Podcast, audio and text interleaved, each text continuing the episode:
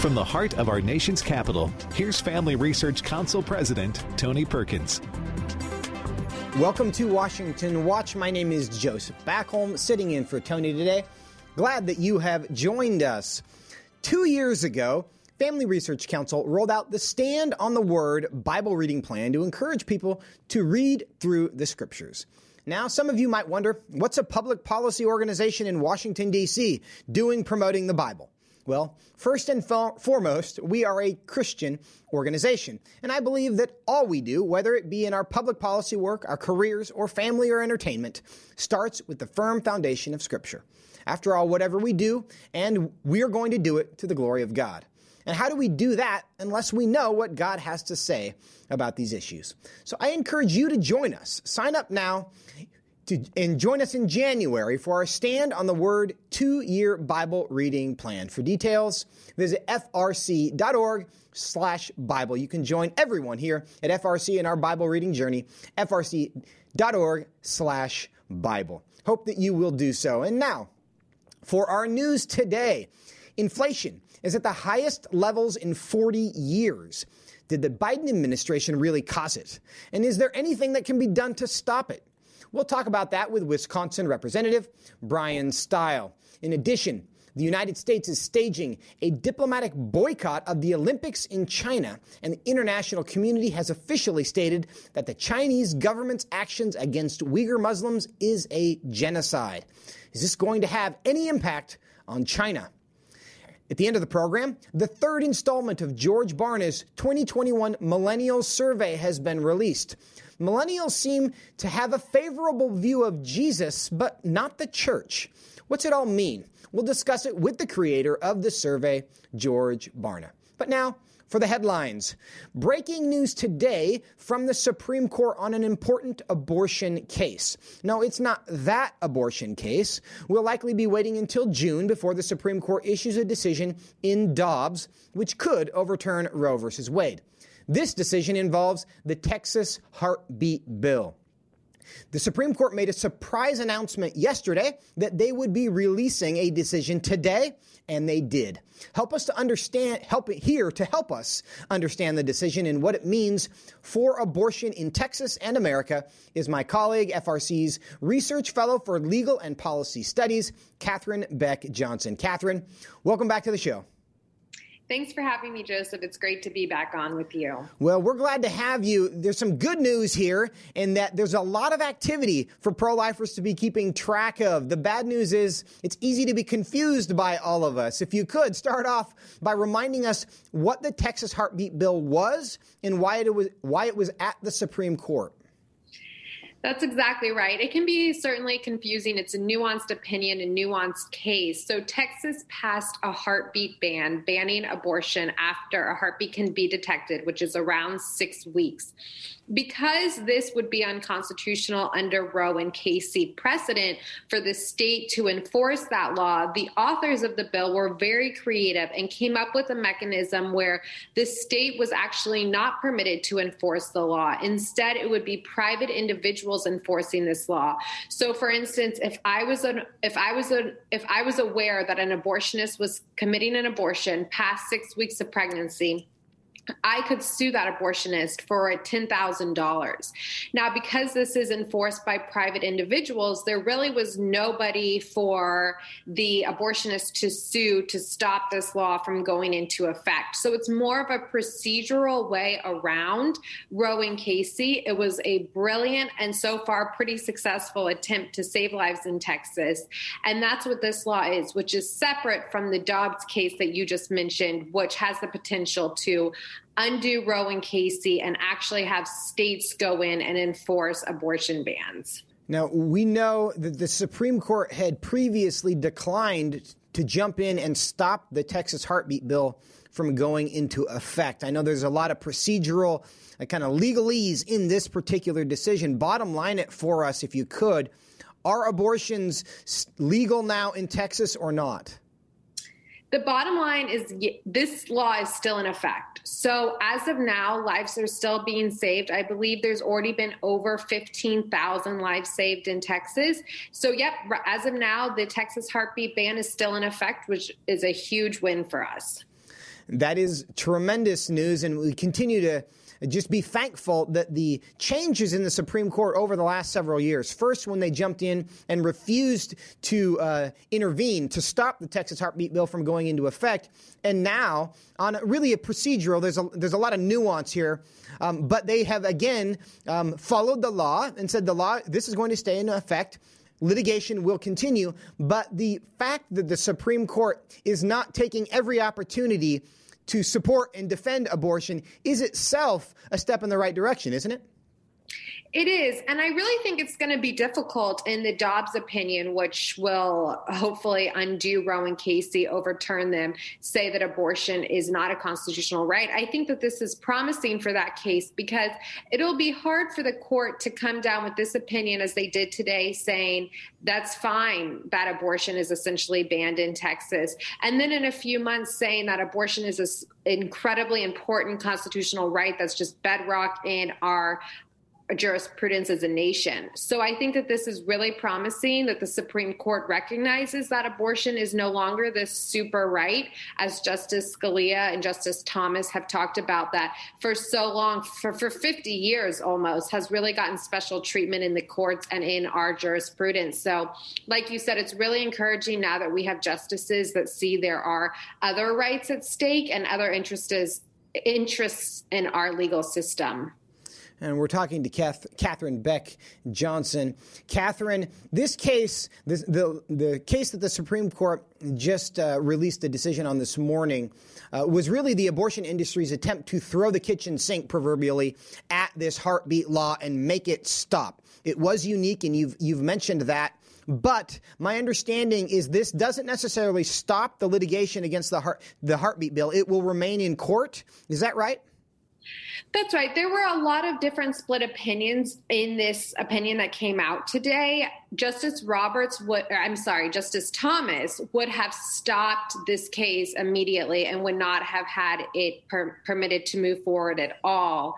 There were eight justices, however, every other justice agreed that this suit could go forward against licensing officials in the state and then the liberal justices, along with Justice Roberts, who has started voting lockstep with the liberals, would have permitted the state judge, the state clerks to also be enjoined from this. So, really, what that means is only state licensing officials are the ones permitted to be sued by abortion providers. All of the justices agreed that pri- the private individual named was not permitted to move forward. And really, this is a win for pro lifers because, first and foremost, it was it's pretty clear that the Texas lawmakers could rewrite this simply to remove any authority of licensing officials to have over SB8, the heartbeat ban. And secondly, the court has said that they will defer to state officials to interpret their own state's laws. So Texas could come up and say, look, we don't think that these licensing officials actually have the authority to enforce SB8 or to be involved in this at all, in which case that would remove the suits going forward of the licensing officials, which the Supreme Court held today today is the only officials at the state can that I'm sorry that the suit can move forward. So it's definitely something that will be interesting to follow. It's not the end of litigation in this case, but it still was a huge victory for pro-lifers. Now, you mentioned all of the defendants in this case court clerks, licensing officials, even judges who were named as defendants. We don't typically see judges as defendants in cases. Why is it that court clerks and, and judges ended up being uh, named defendants in this suit? the pro aborts wanted to stop these cases from going to court. So they wanted to say you can't a private individual can't bring this $10,000 suit in court. Therefore, state judges and clerks cannot hear any case pertaining to this topic. And that really would have been an incredibly aggressive move. That would have been unheard of, unprecedented for the Supreme Court to prevent state judges from hearing any case pertaining to what this law permitted, which was which happened to be an abortion case. But it really would have been unprecedented for the Supreme Court to come in and stop state judges from hearing a case that pertained to any issue. So it isn't really a radical step of a conservative court to defend. Uh, uh, the pro-life position, it really is just a defense of the justice system as we as all as we have been operating for a long time. Is that true? That's exactly right. Because the case deals with abortion, the left is painting this as just radical hacks on the Supreme Court. But really, what we have are justices who are smart, who have deliberated, and who recognize that abortion is done getting a pass in our court system. And that just makes the left very upset because abortion is their most cherished right that should get any pass that they deem worthy, which happens to be every pass. And to that point, if we are now um, doing a better job of evaluating these cases as these cases on the merits rather than uh, with consideration to the underlying political issue, what do you think the future is for the Texas Heartbeat Bill? I think that it definitely depends what happens in Dobbs. You know, what is best case scenario is that in Dobbs, Roe and Casey are overturned and states have the authority to go in and out law abortion starting at conception. And with that the state would have the criminal uh, the authority to press criminal charges to the abortionists to those who help. You know i don't think any state plans to criminalize women at all this would very much be targeted towards the abortionist. And that is stronger than relying on individuals to have a $10,000 fine. And so, what happened in Texas was very much a result of being bound by Roe and Casey, and it was a brilliant workaround. But, best case scenario is that Dobbs overturns Roe and Casey, and the state has the authority to ban abortion at conception. I've heard some concerns about the Texas Heartbeat Bill and the idea that the same mechanism of allowing individuals to sue to enforce a law could be used um, by the left to, for example, uh, sue people for violation of or for for gun rights uh, violations or things like that. Do you think that there's any concern about this mechanism used in the Texas Heartbeat Bill being used by the left on issues that the right might care about? I don't, because first we need to be aware that the left already is going after the rights rights. And I think that this is very clear, like in Masterpiece Cake Shop and other instances, the left has written laws that infringe on our religious liberty and everything else. So the left certainly does not feel bound to play by any neutral standards. And I also think that there is very much a difference between a written First Amendment right, such as to free speech, and a court made right of the so called right to an abortion. The courts might view them similarly, but they also might not when it comes to this mechanism. So we'll have to stay tuned to see what happens if the left does go after a fundamental written First Amendment right or Second Amendment right. So, Katherine, I think it's the last question. Your general sentiment about how this is all going to shake out. We got Dobbs, we got the heartbeat uh, litigation. What's the timeline? What's the end result of all this going to be? I think it's incredibly hopeful for the pro life movement. We've picked up steam, we have good justices, and like I said earlier, 15,000 lives have been saved in Texas, and we look forward to that number only increasing across the nation. Well, we are encouraged by your optimism. We share it and we will be in prayer. Katherine Beck Johnson, thanks so much for your time. Thanks for having me. And stay with us. We are going to change the subject. The other breaking news of the day inflation. Congressman Bryan Steil from Wisconsin will join us to talk about who's at fault, anyone, and what should we be doing about it. That's coming up next here on Washington Watch. Stay with us.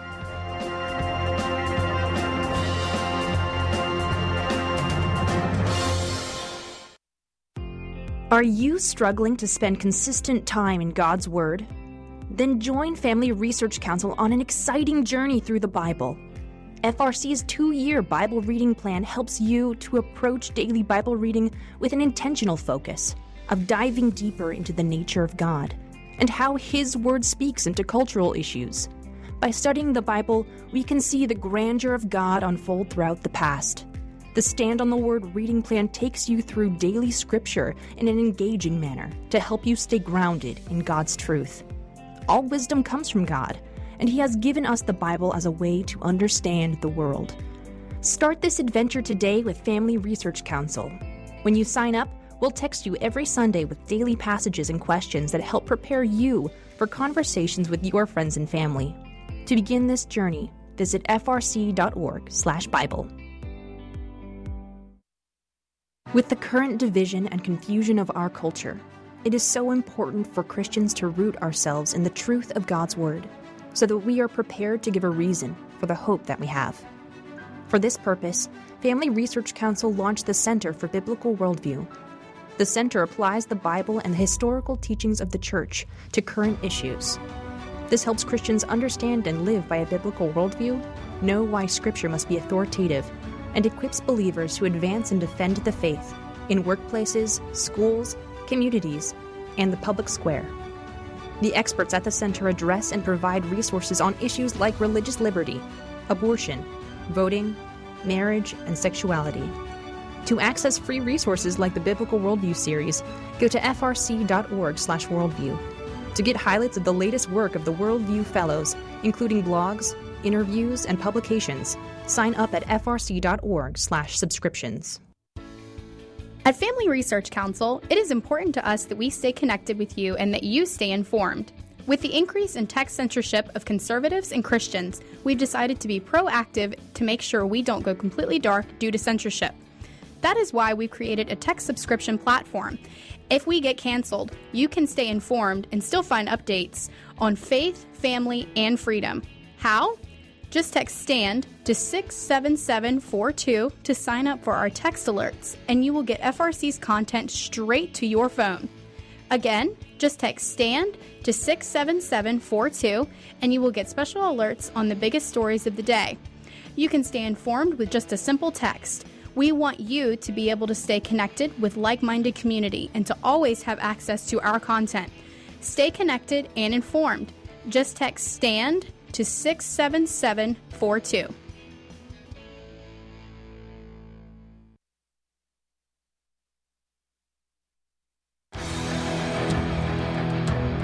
Welcome back to Washington Watch. My name is Joseph Backholm, sitting in for Tony today. So glad that you are with us. Reminder that you can find this and every program at tonyperkins.com. This morning's Washington Post headline screamed what we all know and have been seeing in our bank accounts.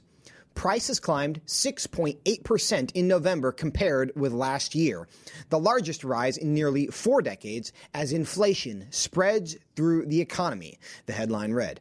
And that headline is describing the finding of today's report from the Bureau of Labor Statistics, which showed that prices rose a whopping 6.8% in the last month, the largest 12 month increase since June 1982 39 years ago. Now, President Biden had had anticipated this issue of inflation, and he talked about it as far back as June. Here's what he had to say then. And by the way, talking inflation, the overwhelming consensus is going to pop up a little bit and then go back down. No one's talking about this great, great, you know. So, again, if it turns out that what I've done so far, what we've done so far, is a mistake, it's going to show. It's going to show. Here to break down what that means is the ranking member of the House Select Committee on Economic Disparity and Fairness in Growth, Congressman Bryan Steil of Wisconsin. Congressman, welcome to Washington Watch. Thanks for having me on. Well, you saw President Biden's comments there from June. Is this something that just popping up and will pop back down, or was it mista- was it a mistake? Oh, clearly not. I mean, the Biden administration has been pouring gasoline on this fire and it's been getting worse and it's clobbering people in their pocketbooks. The inflation numbers we saw today only confirms what everyone knows. When you go to the gas pump, it costs more. When you go to the grocery store, it costs more. If you're out Christmas shopping, it costs more. And it's clobbering American families who are struggling to get by. We need a change of course in policy in Washington, D.C. We need to kill the Build Back Better plan before it bankrupts Americans. Do you think the inflation that we have seen in the last 12 months is a permanent fixture of our daily lives moving forward now? Well, this is the real concern. If we don't have a, cho- a change of course in policy, we're going to continue to see rising prices. What we need to do is get our spending under control here in Washington, D.C. And inflation is clobbering American families, and in particular, low income families and seniors on fixed incomes. And so while the Democrats claim to be trying to work for those individuals, what they're really doing is taxing those individuals through higher costs. Congressman Stiles, how is it, in your opinion, that policy is leading to this result?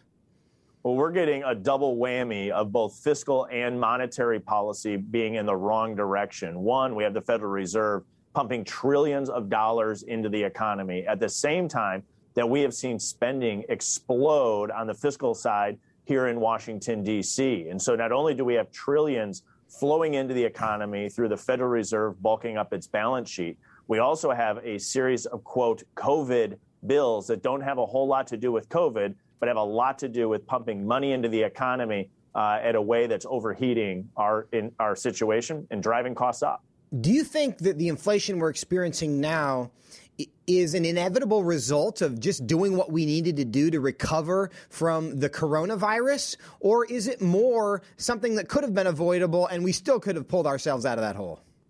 We should have never gone down the path that we have this year. Out of the gates, there you could have a real conversation when governments were closing businesses around the country. But as we got into 2021, and the Democrats passed on a partisan basis a reconciliation bill for 1.9 trillion dollars, that really sent us on this runaway course. And the Democrats now pass another trillion plus for infrastructure, although we know that that means green charging stations and aspects of the Green New Deal. It didn't have a lot to do with roads and bridges.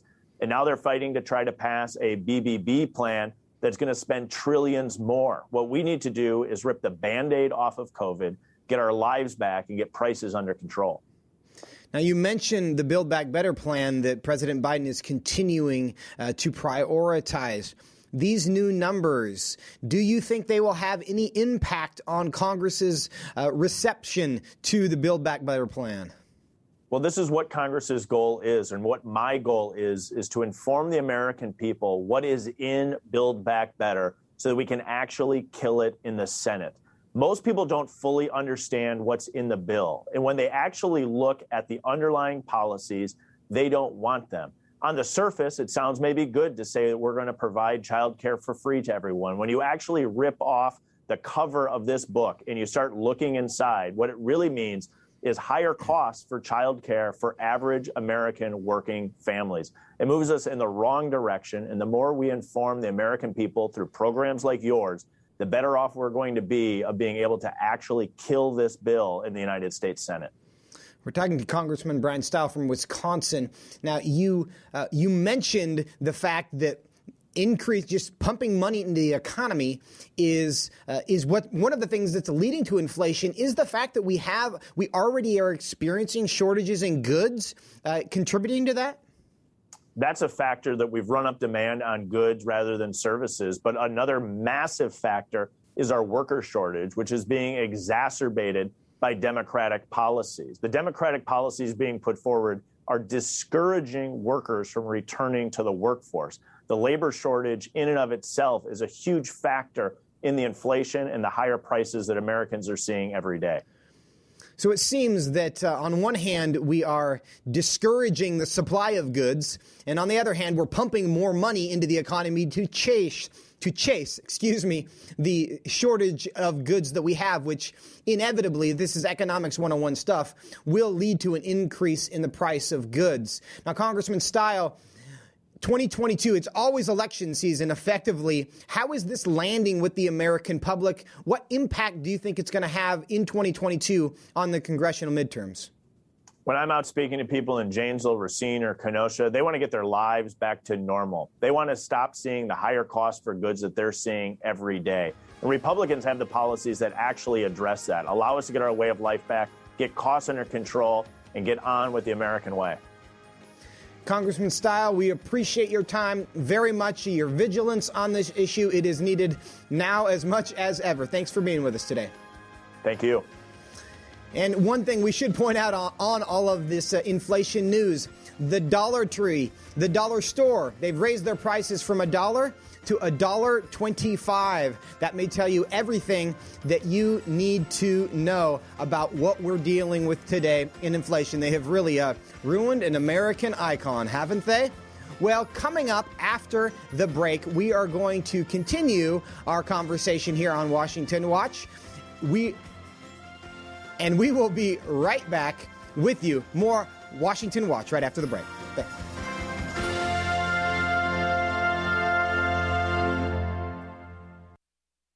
What is religious liberty and why should you care about it? Simply put, religious liberty is the freedom to choose your religious beliefs and to live according to those beliefs.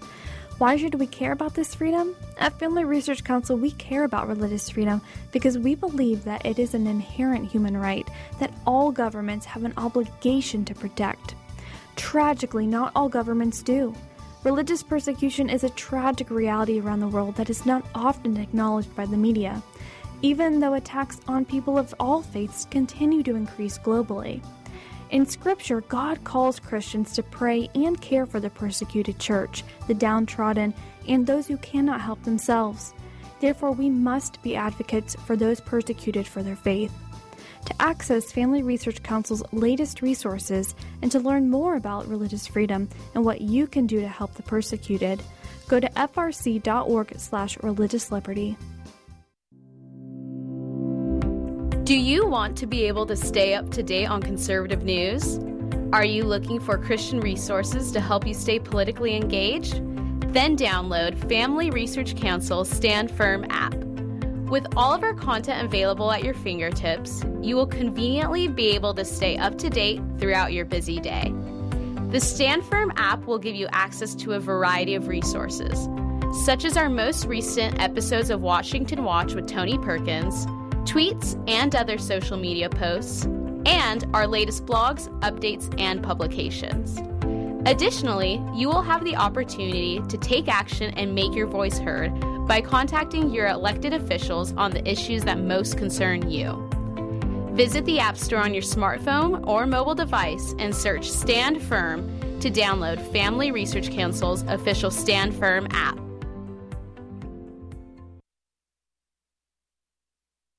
Chestnuts roasting on an open fire. Welcome back to Washington Watch. My name is Joseph Backholm, sitting in for Tony. So glad that you are with us on this lovely Friday. The atrocities committed against the Uyghur minority in China's Xinjiang region have been getting well deserved attention this week following Monday's announcement by the White House that the United States would have a diplomatic boycott of the Beijing Winter Olympics, the House of Representatives followed up with three bipartisan pieces of legislation to hold China accountable for their human rights abuses. And yesterday, the London based Uyghur Tribunal issued a judgment based on its year and a half long investigations on the atrocities in Xinjiang. On the basis of evidence heard in public, the tribunal is satisfied beyond reasonable doubt that the PRC, by the imposition of measures to prevent births intended to destroy a significant part of the Uyghurs in Xinjiang, as such, has committed genocide. Joining me now to talk about the momentum that is building up against the Communist Party of China ahead of Beijing's Winter Olympics, which is less than two months away now, is Bob Fu, FRC's Senior Fellow for International Religious Freedom and President of the Texas based human rights organization China Aid. Bob, welcome back to the program. Thank you, Joseph, for having me again. Well, it's good to talk to you about this. Are you encouraged by the steps you see being taken by the United States and others in response to human rights abuses? Indeed, Joseph, I am very much encouraged. Uh, at least this is uh, the f- good first uh, positive step toward the right direction. I mean, look, this is a, a genocide, uh, a crime against humanity, and it seems uh, the international community has reached uh, more unanimous consensus. this is not going to be tolerated. Yeah. Do you think there are additional steps the United States should be taking in response? Well, absolutely, there should be additional steps uh, to be taken. I think uh, you know uh, sh- the uh, diplomatic boycott uh, is a, a, good first step, um, but I mean, look, uh, when Hitler hosted the Olympics as a, a, show, and the whole world world was deceived. can we learn another lesson? I mean, the Communist Party, are they really interested in the sports activities alone? I mean, they're just trying to put a propaganda show. I would think, uh, you know, the Olympic sponsors, advertisers, uh, Nike, you know, uh, all these players. Uh, this is a time uh, of uh, the moment of, of, truth. You know, how can we, you know, continue to play as usual when the one to three million uh, fellow humans are in the concentration camps, being tortured, being gun raped, and being abused, uh, including uh, hundreds of thousands of children. So we rescued, you know, one uh, lady uh, called Gulzira uh, this February of 2021, and she experienced more than two years in the concentration camp. Not only herself was sexually abused, but she was one of the witnesses uh, seeing uh, the there is a systematic government uh, Communist Party organized the prostitution, forced prostitution to those female uh, concentration camp, you know, uh, this Uyghur and Kazakh uh, people. So I think it's a good sign for those of us observing American politics that we've done something that is bipartisan. This is virtually unanimous in the House. Right. Republicans, Democrats are agreeing human rights abuses in China are a problem. We can't just do nothing about it. But my question is will this have an impact or is it more symbolic? Well, I mean, as I said, this is just a, a first uh, positive step in the right direction. I think. Um, uh, by the end of the day, uh, I'm afraid, uh, you know, the money uh, continue to talk. You know, those uh, like International Committee of Olympics, IOC. I wish they just listen a little bit, uh, you know, to those survivors of the camps, the persecution, and those witnesses, uh, really hundreds of them, uh, who testified before the uh, Uyghur uh, genocide, you know, uh, tribunal, and uh, listen to the cries of the families of uh, prisoners like Pastor John Cao's wife and children, who is serving, you know, seven years imprisonment, and Pastor Wang Yi serving nine years imprisonment, and those uh, uh, and uh, others, many. I mean, we just recently even learned a church uh, the deacon chairman, along with uh, her three co-workers, were all sentenced to criminal sentence. She received 12 years imprisonment for what? For putting an offering and tithing uh, or box in the church. That's called financial fraud. 12 years imprisonment. So where are the conscience of those people? And I think uh, the WTA, the the Women's uh, you know Tennis Association, made the right decision. They are indeed the encourager. I think uh, all these uh, sports association uh, should learn from them. Yeah. I mean, they rather just uh, you know to uh, kowtowing to the Chinese money, which yeah. means one billion dollars. You know, WTA withdraw the whole six games uh, from today's on from Chinese market uh, in order to tell the Chinese Communist Party enough is enough. Uh, we don't need your money.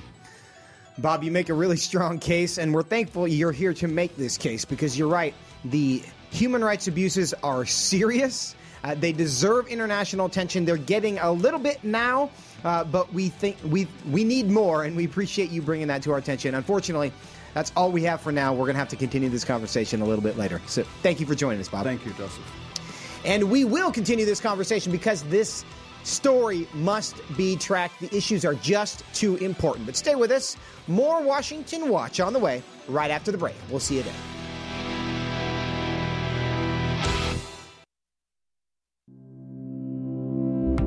Do you want to be able to stay up to date on conservative news? Are you looking for Christian resources to help you stay politically engaged? Then download Family Research Council's Stand Firm app. With all of our content available at your fingertips, you will conveniently be able to stay up to date throughout your busy day. The Stand Firm app will give you access to a variety of resources, such as our most recent episodes of Washington Watch with Tony Perkins, tweets and other social media posts, and our latest blogs, updates, and publications. Additionally, you will have the opportunity to take action and make your voice heard by contacting your elected officials on the issues that most concern you. Visit the App Store on your smartphone or mobile device and search Stand Firm to download Family Research Council's official Stand Firm app. What is religious liberty and why should you care about it? Simply put, religious liberty is the freedom to choose your religious beliefs and to live according to those beliefs. Why should we care about this freedom? At Family Research Council, we care about religious freedom because we believe that it is an inherent human right that all governments have an obligation to protect. Tragically, not all governments do. Religious persecution is a tragic reality around the world that is not often acknowledged by the media even though attacks on people of all faiths continue to increase globally. In Scripture, God calls Christians to pray and care for the persecuted church, the downtrodden, and those who cannot help themselves. Therefore, we must be advocates for those persecuted for their faith. To access Family Research Council's latest resources and to learn more about religious freedom and what you can do to help the persecuted, go to frc.org/religiousliberty. Attention university students. Are you looking for an internship that will help you grow as a Christian leader and allow you to positively influence the culture? Then Family Research Council's internship program is for you. FRC's life changing 12 to 15 week internship program will prepare and equip you for the next step in your professional journey. You'll enjoy a speaker series focusing on careers and callings, lectures from prominent conservative leaders, and weekly biblical worldview training. All of these offerings were created to aid you in your personal and professional development. As an intern, you will have the opportunity to work side by side with our experts in policy, communications, event planning, and more. The real world experience you gain will prepare you to pursue a career of influence and make a difference wherever God calls you. This paid internship offers fully funded housing in the heart of downtown DC, giving you the chance to experience our nation's capital. Visit frc.org/internships to apply. Beginning to look a lot like Christmas. Welcome back to Washington Watch. My name is Joseph Backholm, sitting in for Tony. So glad that you have joined us today as we get ready for the Christmas season. Now, for the past two weeks, we've been having a stand mug giveaway hearing from our viewers and listeners about what they stand for and why. And here is your stand mug. The final stand mug giveaway winner is Alan from the great state of Texas, who stands for the rights of the unborn. Alan shared with us Because I was adopted as an infant, I thank the Lord every day that I was not conceived during a time when abortions were popular, or I very likely wouldn't be here. Therefore, I stand for the rights of the unborn and would like to see a bigger emphasis on adoption. Thank you for sharing that, Alan, and we hope your new stand mug will encourage you each day to keep standing. Congratulations on being the final winner of our giveaway. Now, if you didn't win a mug and want to get one for yourself or as a Christmas gift for someone else, you'll be glad to know that the stand mugs are available for purchase. Just visit tonyperkins.com to find out how you can get one. And now, for our final segment of the day. Baby boomer and Gen X parents, this one is for you. Do you have a millennial family member? Are your Christ- Christian faith and values being effectively instilled in your kids. The latest installment in my colleague George Barna's polling suggests that many Christian parents may not be as effective as they had hoped. George, welcome back to the program. Uh, thanks, Joseph. Always good to be with you. Well, it's great to have you. An important topic, as always. First off, tell us what your survey found about the religious identity of most millennials. Well, interestingly, we found that about two out of three of them, literally 65%, called themselves Christian. We found, however, that the second largest and really the only other significant block of millennials are those who have no faith tradition at all. They don't relate to Christianity, they don't relate to Eastern faiths, they don't relate to Islam, they don't relate to anything else. And so you have just a handful of people who would say that they associate with Judaism, Mormonism, uh, you know, any of the Eastern faiths and so forth. However, I, I think, Joseph, it's important that we keep in mind that when we say they're calling themselves Christian, we also discovered through the survey that when they use the term Christian, they probably mean something different than you and I might. What we found is that to them, Christian is a generic term. All it means to them is that I'm a good person. It doesn't even mean that they're a religious person. It just means that they try to do what they think is right. And so it's become a generic term, kind of like Kleenex or Xerox. Now it simply means, yeah, I'm good. Uh, that, that's interesting, and that's actually something I, I did want to ask you about. Uh, because of this apparent rejection of the fundamental claims of Christianity while maintaining uh, the term, the label. Why is it that they're not just walking away and saying, I'm just a good person, but I'm not a Christian? If I, it's because I don't believe Christian things. Well, they're not, they are in many ways walking away.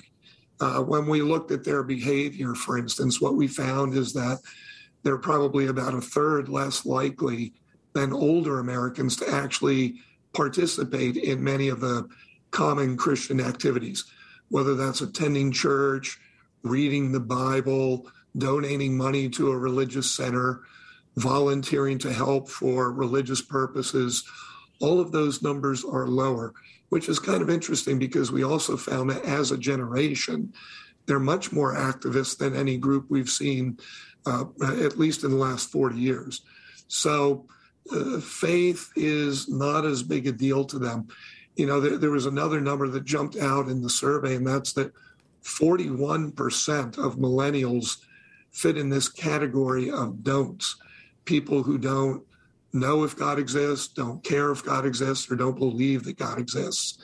So when you start putting all these things together, basically what they're doing is they're redefining what religion means. It's not about going to a church, it's not about participating in the life of a church. It's really not even about God or any kind of a relationship with Him. They have a whole different understanding of what spirituality means.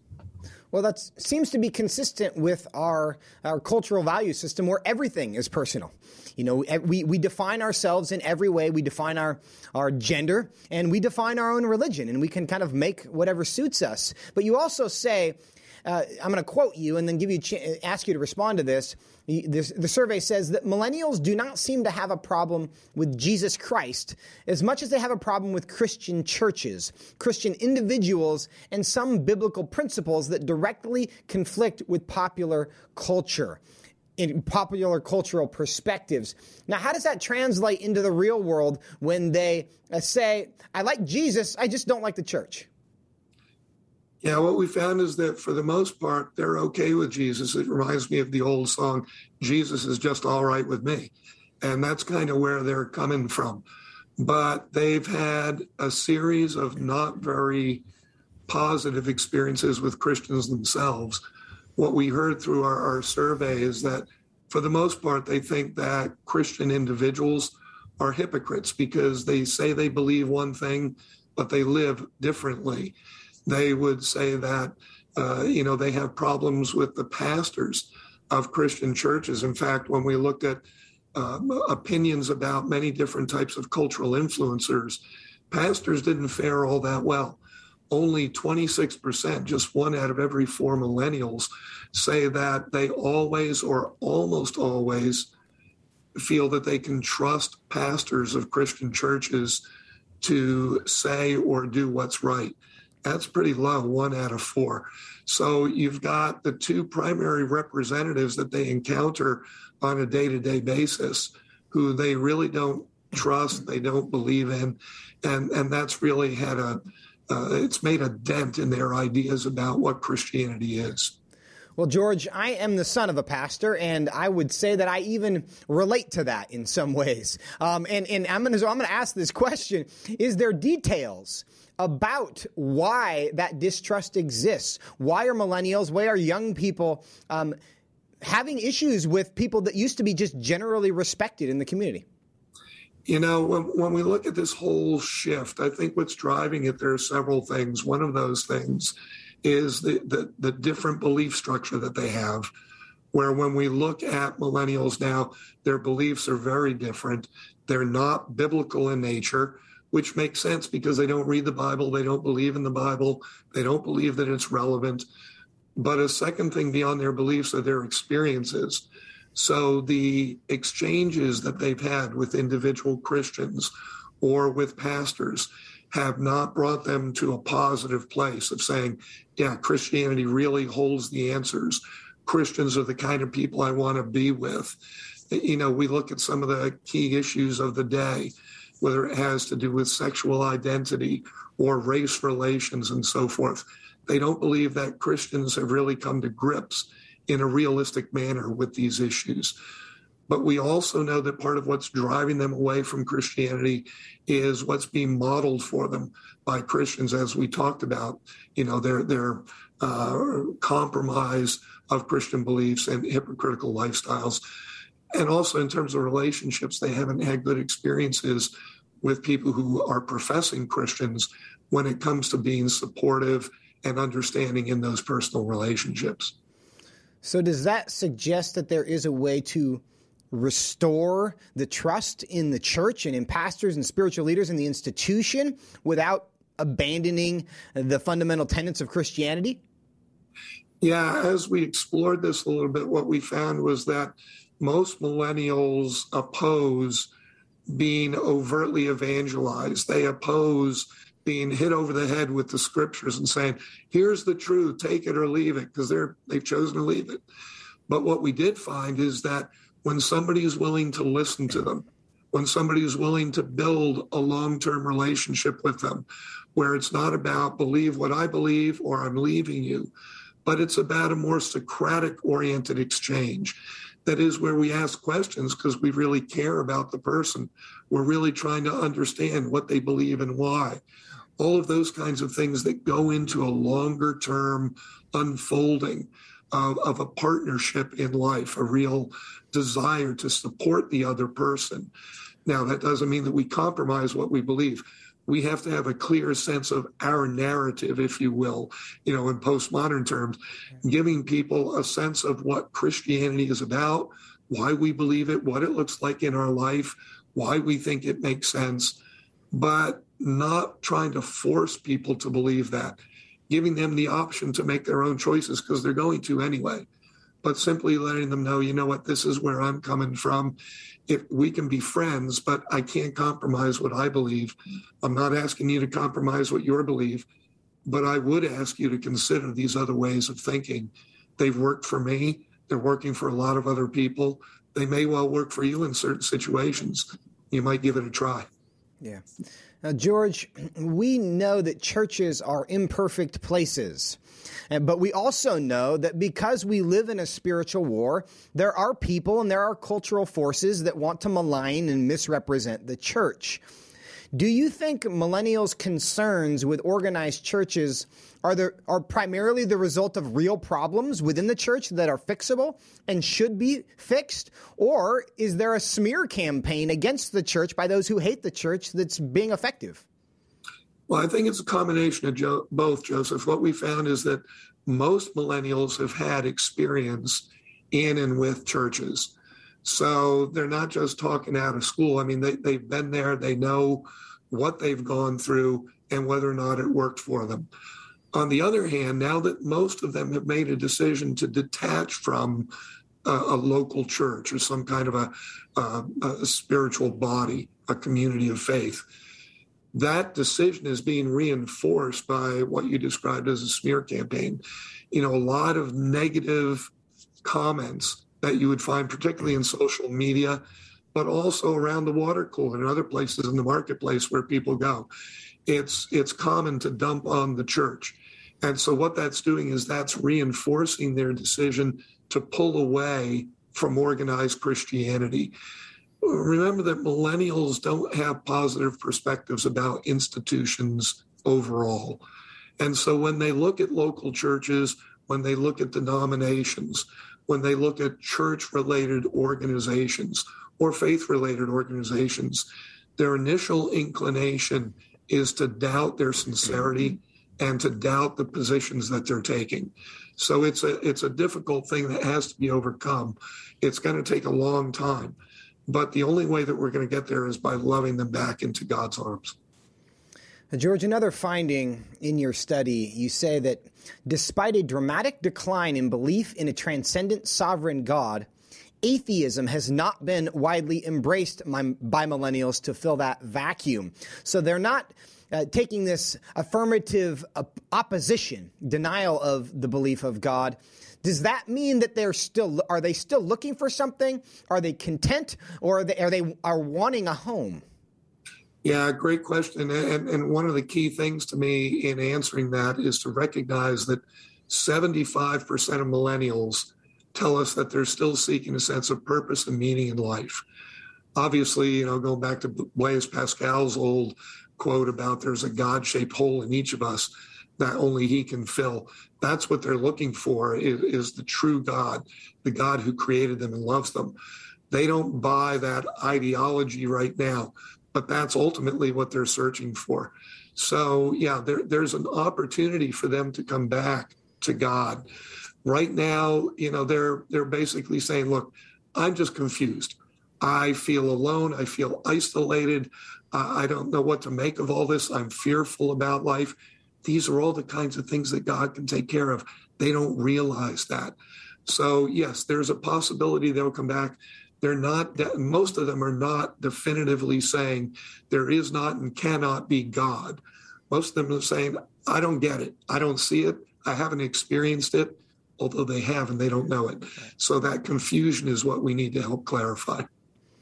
You also say in your survey that concern about the afterlife has been replaced by an emphasis on living in the moment and making the most of this present life.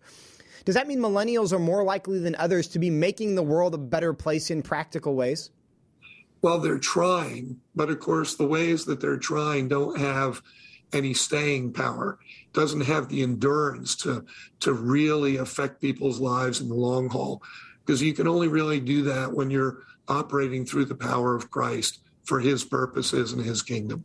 And so what we have here is a group of people who as they're trying to be good people based on their own efforts, their own best thinking, they're finding that that's really tough slogging. It, it's not working well for them. They don't know what else to do, so they just keep trying different approaches.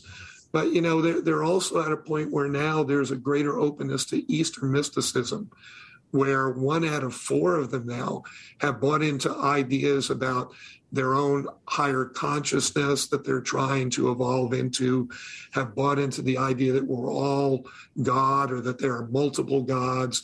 So they're still exploring there's an opportunity here for us to help them clarify that.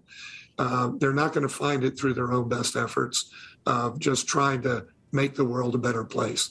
They've got to do that in partnership with living God. George Barna, greatly appreciate your research and your time sharing it with us. It's a call to action for all of us. Thanks so much. Thank you, Joseph. And for those of us who are parents and we are trying, we are doing our best, we have to know how do we make sure that our kids' faith is rooted in the right things. That's what we have for today here on Washington Watch, friends. We look forward to talking to you next time. We'll see you on Monday.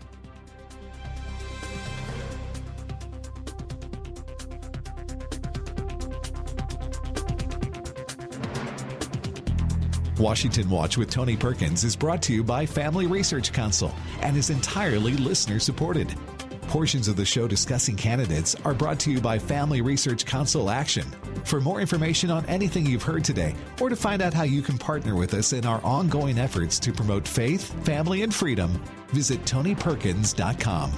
Also, to leave a comment about Washington Watch, call our watch line at 1 866 372 7234.